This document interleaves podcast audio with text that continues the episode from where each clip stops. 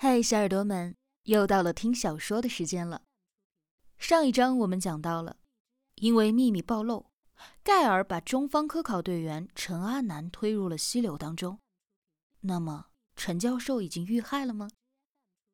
今天我们继续来听惊悚小说《蛇》。狩猎的老人落荒而逃，他看见了什么？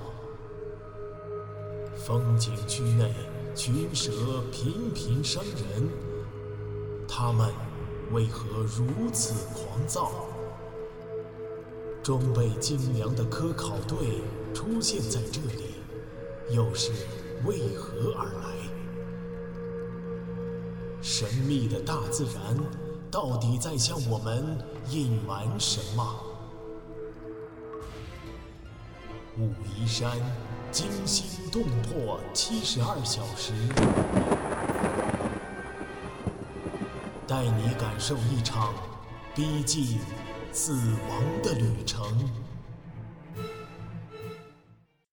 营救，听到了吗？那是大瀑布的水声。江大林指着前方，提高嗓门对明明说：“明明也听到了远处那隆隆的巨响。”脸上露出了喜悦。大概还有一百多米，从这儿下去，就快要到了。江大林观察了一下路线，有两处可以下，一处几乎是笔直的岩石，一处则是倾斜的石群，参差相连。他选择了笔直的那一条路，因为倾斜的石头更容易滑倒，一旦从锋利的岩石上滑倒摔下去。后果是灾难性的，而用安全绳从笔直的崖石溜下去，看上去危险，其实更加的安全。他给明明和自己扎好安全带，扣上了绳扣。明明抓紧绳子，慢慢的溜了下去。与他们相隔十几米处，怀特、哈姆森和盖尔攀着岩缝，吃力的往山上攀爬。怀特肩上的背包卡在了一处锋利的石头边缘，半天才扯下来。他忍不住骂了一声：“我好像听到有人说话，就在那边。”江大林的身体刚溜下去，明明就对着他的耳边大喊。但是他们的视线被岩石灌木挡得严严实实，连几米外的地方都看不见。江大林侧耳听了听，除了巨大的瀑布水声。什么都听不到。他大声的对明明说：“这里不会有人来的。”这时，他们的位置距离瀑布口已经很近了。江大林透过树缝，已经能够看到瀑布下的水潭。咦，水潭里似乎有什么东西在动。江大林吃了一惊，停住解安全带的手，将明明拉到一棵矮树后，自己则翘起脚尖，定眼辨析。不好，那是一个人。你待在这儿。他冲明明喊了一嗓子，迅速的解下背包和猎枪丢下，来不及解开安全带扣，就拖着安全绳往坡下冲去。鞋子很快的陷入了泥泞当中，他使劲的拔出来，拼命的往水潭边冲去。那可能是小李，或者是小胡。明明被他的突然反应给弄愣了。意识到可能有什么紧急事件发生，他抬起头向水潭张望，却什么也没有看到。江大林一口气奔到了水潭边，不假思索的跳进了水里，游了过去。陈阿南落入水里之后，口鼻里立刻呛了一大口水，他本能的屏住呼吸，拼命的将头伸出水面，但漩涡的力量太大了，他被卷入潭水中央。无助的随波旋转，瀑布的激流一次次的将他冲开，漩涡一次一次的将他带回。他在水波里上下的翻滚，不知道呛了多少水。挣扎中，他踢掉了一只鞋子，使出仅剩的力气蹬了一脚。这一下使得他冲出了漩涡中央，翻滚中呼吸到了一口救命的氧气，接下来却咕嘟嘟的猛吞了几口大水。他的内心充满了恐惧和恶心，感到天旋地转，肺部灼烧一样的疼痛。他四肢乱游，他想呼吸，但身体却再也无法露出水面。他终于失去了最后的一丝力气，意识模糊了，停止了挣扎，任由死亡抓住了他。要不是一只有力的大手抢先一秒把他抓住的话，江大林牢牢的抓住了陈阿南的衣服，他自己也呛了好几口水，咳嗽了起来。他侧着身子，激流冲击着他的耳朵，什么都听不到。但是他很清醒，知道该把溺水者往岸边拖。他使出全身的力气往外游，可陈阿南的身体突然猛冲过来。带动江大林一起冲出了水潭，跌进了湍急的溪流里。江大林拼命的蹬着双腿，一只手想要抓住溪边的石头，但是石头太滑了，激流迅速的把他们冲了下去。明明已经下到了坡底，看到了这一切，也看到了那根拖在了岸边的安全绳。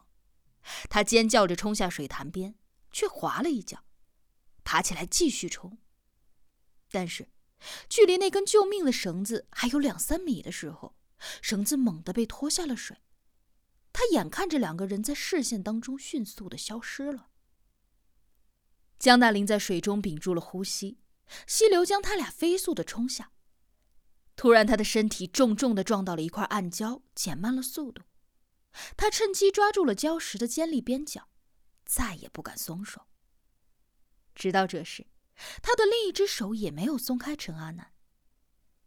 陈阿南早已失去了知觉，身体软绵绵的，像一根泡在水里的木头。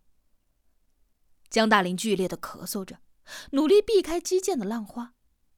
这里距离明明已经太远了，他们已经被冲到了中游。他知道自己坚持不了一分钟，他感觉手指冰冷发木，已经快要抓不住了。一个黑影闪电般的冲了过来，发出了熟悉的汪汪叫声。黑豹。江大林迷迷糊糊的眼睛看到了黑豹，黑豹站在溪流边，焦急的甩着尾巴。绳子，咬，咬那根绳子！江大林使出了全身的力气大喊。黑豹听懂了，他跳进溪流，咬住了水中拖着的绳子一端，爬上岸看着主人。树，树，转圈儿，转圈儿。江大林的声音已经嘶哑到了极点，他的手再也抓不住了，最多几秒钟。黑豹焦躁的从喉咙里发出了呜呜的声音，急速的摆动着尾巴。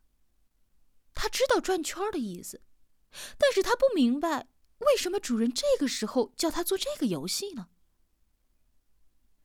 转圈游戏是江大林从部队军犬基地学到的招数，训练狗围着一棵树转圈，能转多长时间就转多长时间，目的是培养狗的平衡协调。但黑豹这时能够明白主人的用意吗？江大林无力再喊，垂下了头，感觉力气一丝一丝的从手指间流失。黑豹猛地跑向岸边的一棵大树，开始围着树打转。绳子绕上了树，江大林的手指终于松了。他和陈阿南瞬间被激流冲走，但是这一次只冲了几米就停住了。黑豹做到了。湿淋淋的绳子牢牢的嵌入大树粗糙的树干上，止住了两人的重量。江大林拉着绳子，吃力的向岸边移动。等把陈阿南拖到岸上时，他已经瘫了，大口的吐着黄水。半截身子横躺在水边，闭上了眼睛。明明边哭边跑，跌跌撞撞的冲了过来，身上泥泞不堪。看到江大林被冲下了溪流，他哭得就像是失去亲人一样伤心。这时看到江大林躺着生死未卜，他简直快要崩溃了。为什么我周围的人总要离我而去呢？他冲到了江大林的身边，奋力的将他拖上岸，发现他的胸口还在起伏，他大喜的喊道：“江大哥！”人空，呼吸。江大林睁开了眼睛，有气无力的说道：“明明没有丝毫的犹豫，把嘴巴凑到了江大林的嘴边。江大林咳嗽着，勉强的将嘴巴避开。不是我，是他。明明暗骂自己笨蛋，他把陈阿南身体放平，开始嘴对嘴的人工呼吸。几分钟之后，江大林勉力的爬起，将陈阿南的脚步垫在石头上，用双手按压他的胸腔。哇的一声，陈阿南吐出了几口带着胃液的酸水，突然下意识的咳嗽了一声，无力的睁开了眼睛，呆滞的看了一眼，随即再一次闭上眼，昏厥了过去。